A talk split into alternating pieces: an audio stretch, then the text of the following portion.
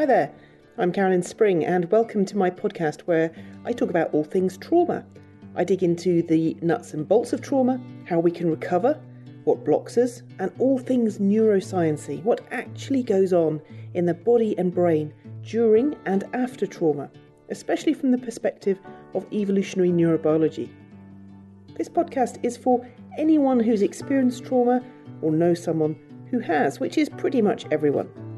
For more podcasts, blog posts, books, and training, check out my website at carolynspring.com.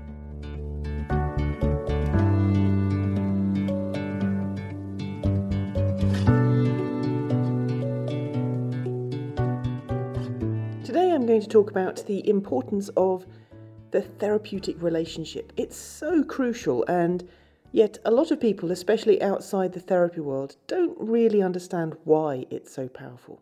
And indeed, it's a strange thing, isn't it?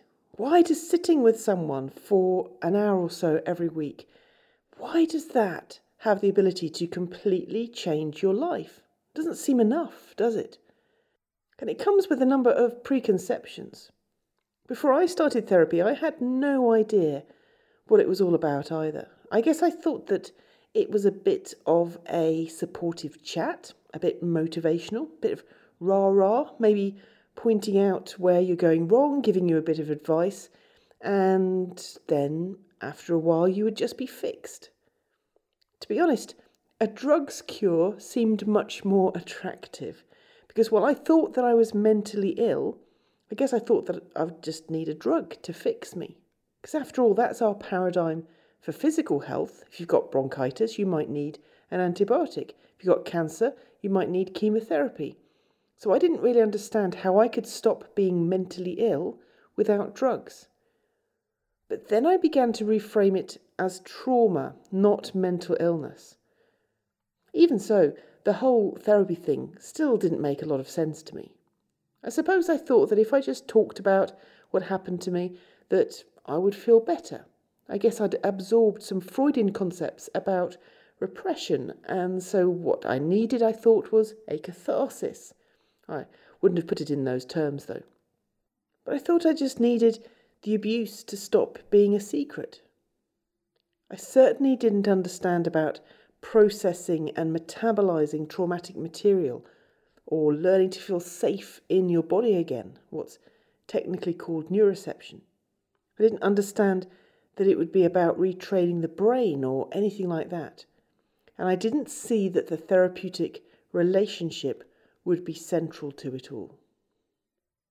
Now, there's a lot of talk around at the moment about therapy being delivered by AI, by artificial intelligence, and I'm often asked what I think about that.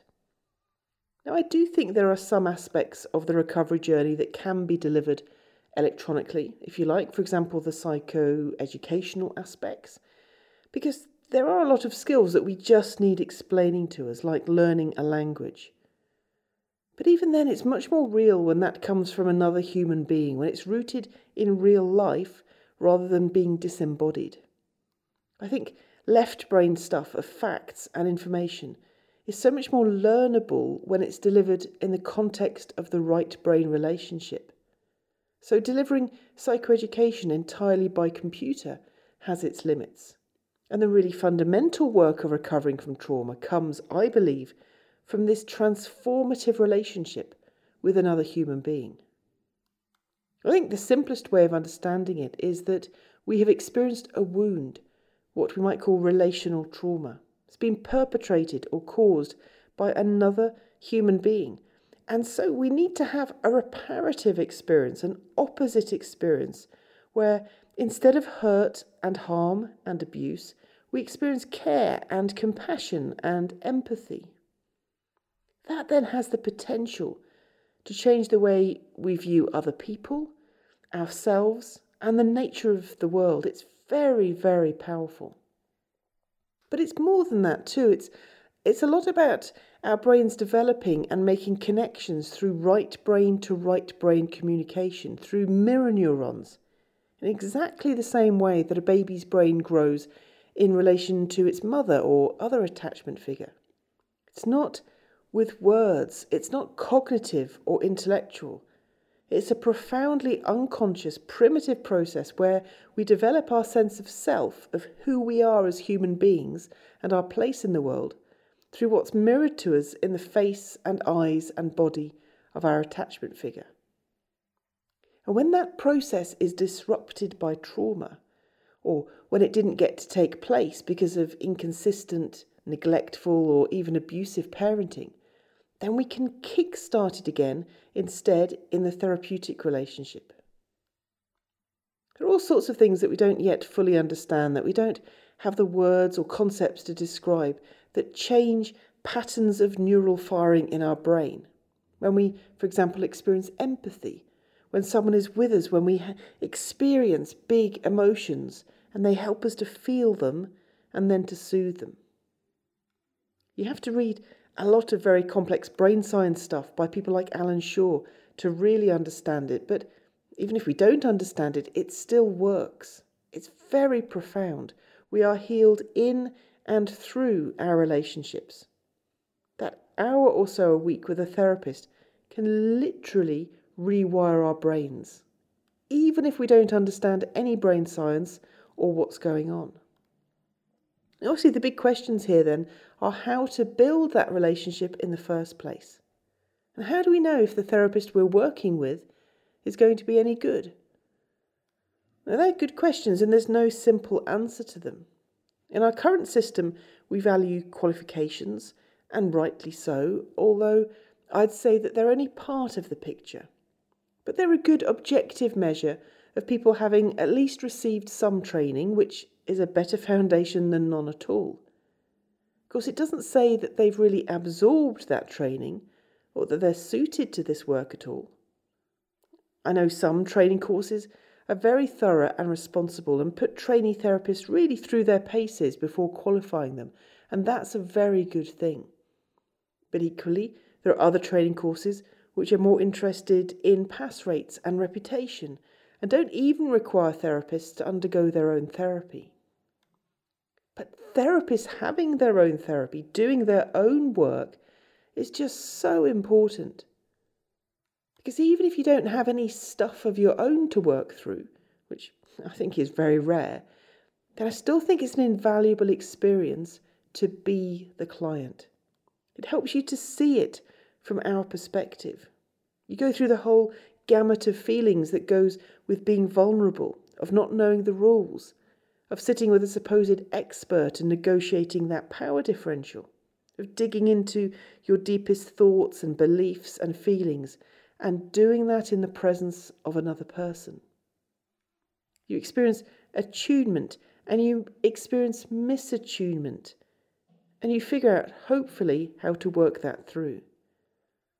I think that it must be impossible for therapists who haven't had their own therapy to understand what that process is like for a client. And that's without resolving any of their own stuff like attachment patterns or previous trauma or digging into their motivations and their use of power and so on. It's all so important for them to do that in their own therapy before being let loose, especially on vulnerable clients. But even if a therapist has had their own therapy as part of their training and they've had a good training experience and been put through their paces, then that doesn't guarantee that they'll be effective and a good person to work with. It certainly increases the chances, and that's a good thing, but I don't think we should put blind faith in qualifications, especially for something as right brain as therapy. So much of being a good therapist is about being a good human being. And how do you measure that in an exam or an essay? It's about being very, very self aware, being able to care deeply but without getting enmeshed or over involved. It's about being boundaried and having a good grasp of the theory, but being able to apply that in a very reflective, thought through way to each individual, in each individual session, and on a moment by moment basis. It's about empathy and reflection and attunement and insight.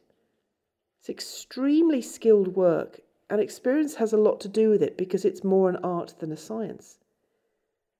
I've always said it's not so much about how much you know as a therapist, but who you are. And that's not easily measured in a qualification.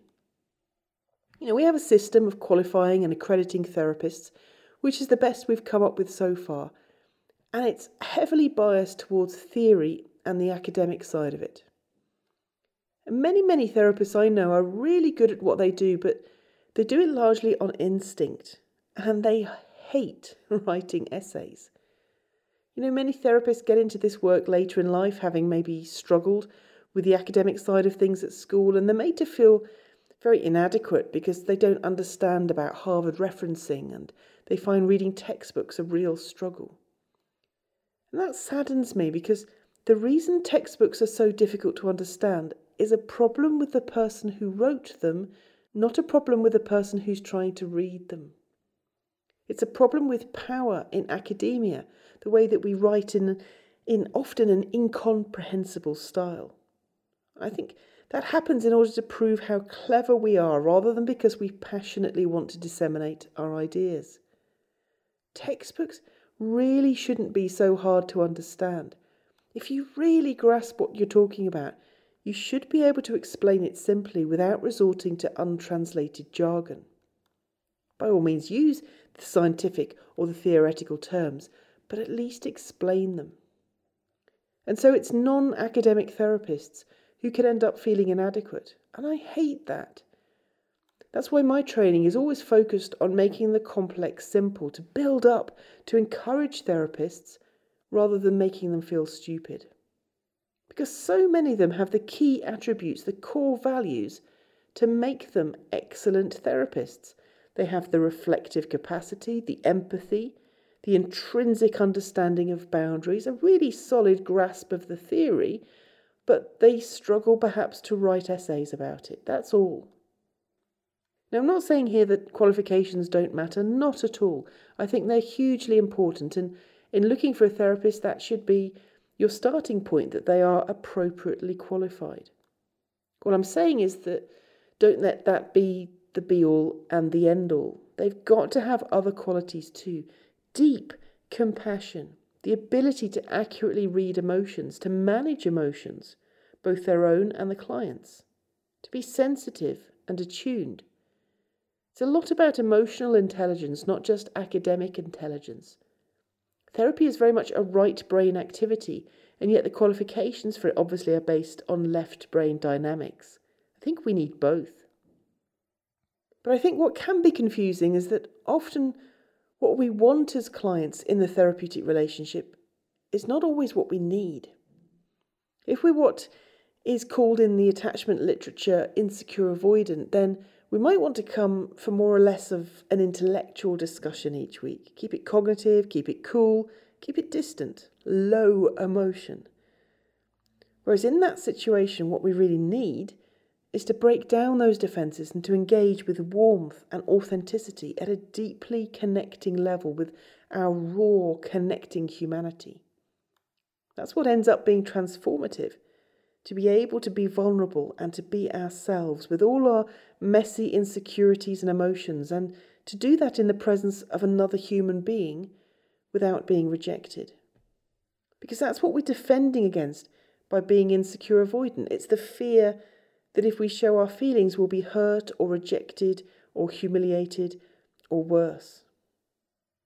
Then, if we're what in attachment terms is called insecure or ambivalent, then what we want more than anything is for therapists to love us, to notice us, to care for us, to look after us, to be there for us.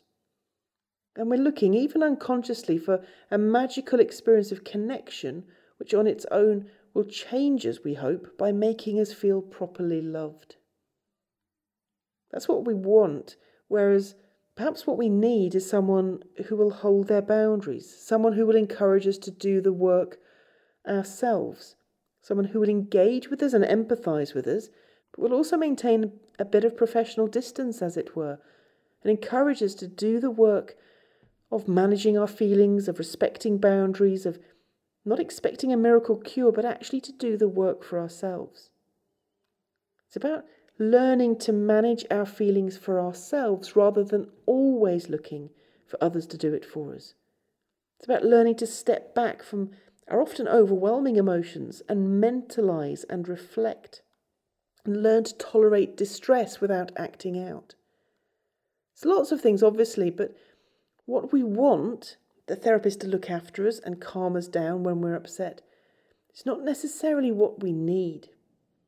Yes, we need the experience of co regulation of the therapist helping us to manage our feelings in order to develop self regulation, of being able to do it for ourselves. But then we do need to learn to do it for ourselves rather than just waiting for our next therapy session and dumping all our distress there. So, what we want and what we need are often in conflict, and that's a difficult balance for the therapist to manage in us. As I say, that's very skilled work.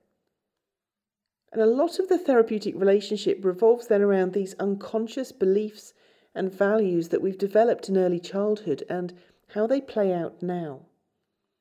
We probably won't be aware of them at all when we enter therapy.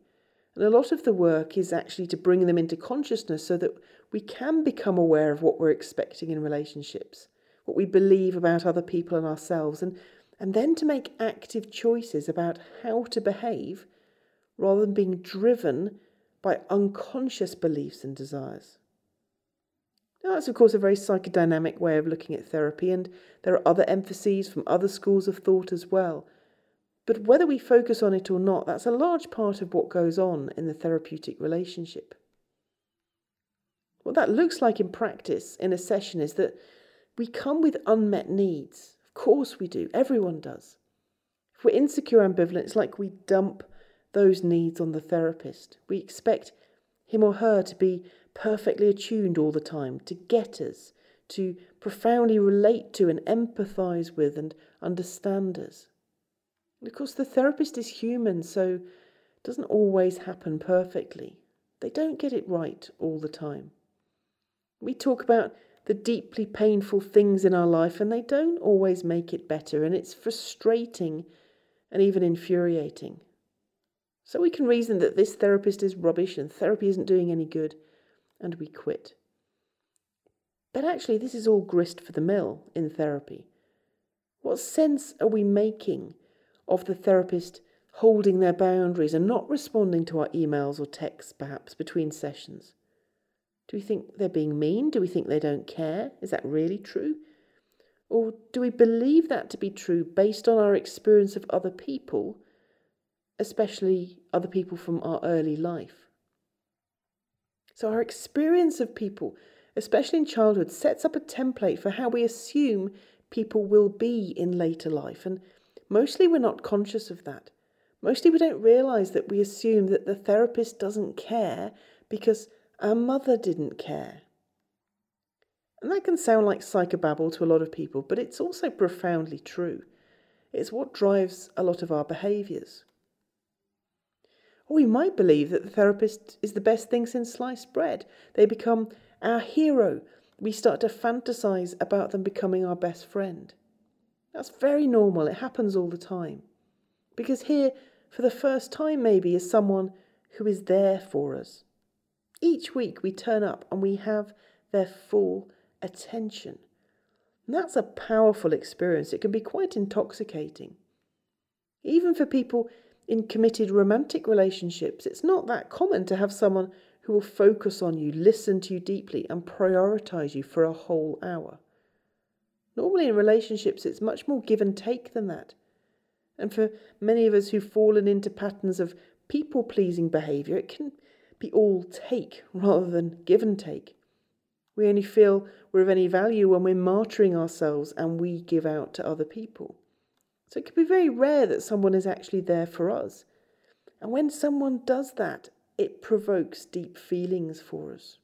It's a very powerful and moving experience. It can be deeply uncomfortable as well. It's like it can open Pandora's box and all your unmet needs from all your life previously then come pouring out. Because you've maybe got used to the fact that nobody in the rest of your life is all that interested in you. You know, you start telling someone, maybe your partner, maybe your best friend, what's going on for you and how you're feeling, and they turn it on themselves and start talking about themselves. Or after 10 minutes, you can see that they're getting a bit bored. Or it unconsciously triggers their stuff. They don't want to hear it, so they go off to the loo and they never come back. That's a very normal experience. In society, we have a real dearth of deep listening experiences. Most people want to talk to or talk at people rather than listen to them. So, just the simple act of listening and really focusing on someone can be quite unusual. More than unusual, it affects us profoundly, especially when it happens week after week. You go to therapy, and maybe for the first time in your life, here is a space where you matter. Here is a space where you can talk about yourself without feeling guilty. You can talk about how you feel and what you think without being judged or without someone else taking over and talking about themselves. It's an opportunity for the first time to really figure out what you think and feel. It's the kind of space that often doesn't occur anywhere else in life. And that was a very powerful thing for me in therapy. It was like during therapy, I began to discover where my edges were. I'd had no sense previously of really who I actually was as a person. Obviously, dissociative identity disorder, DID, is an extreme representation of that. And so it was important for all my parts to present in therapy and to have that opportunity in that space as well. As a whole, it was transformative for me to be able to stop for long enough in a non judgmental setting with someone who was really drawing me out and encouraging me in this stuff to figure out who I was and what I really thought and what I really wanted. It took me a long time to learn how to do that. You don't realize how automatically you maybe censor what you say because you're always trying to say the right thing. You're trying to be accepted, you're trying to be acceptable. So you adjust everything that you say to what you think you're supposed to say.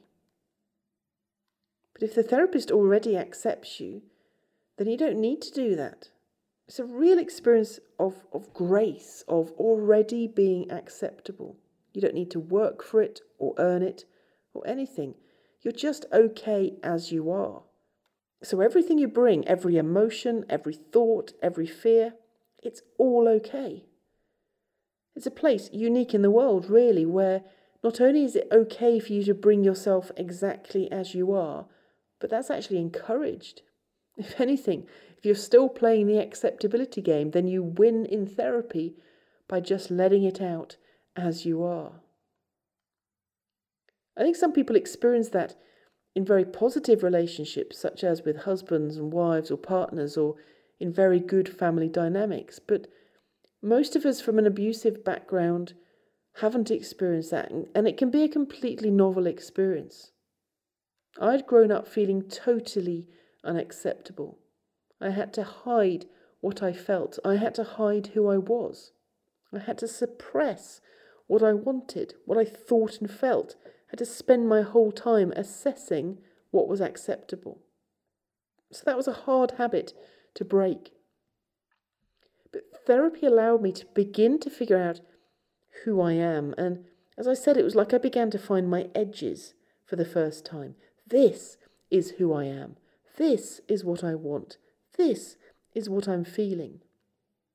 And then you take that new way of being out into the real world.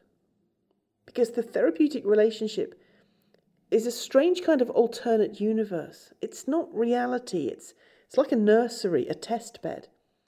And that can be difficult for some people to understand.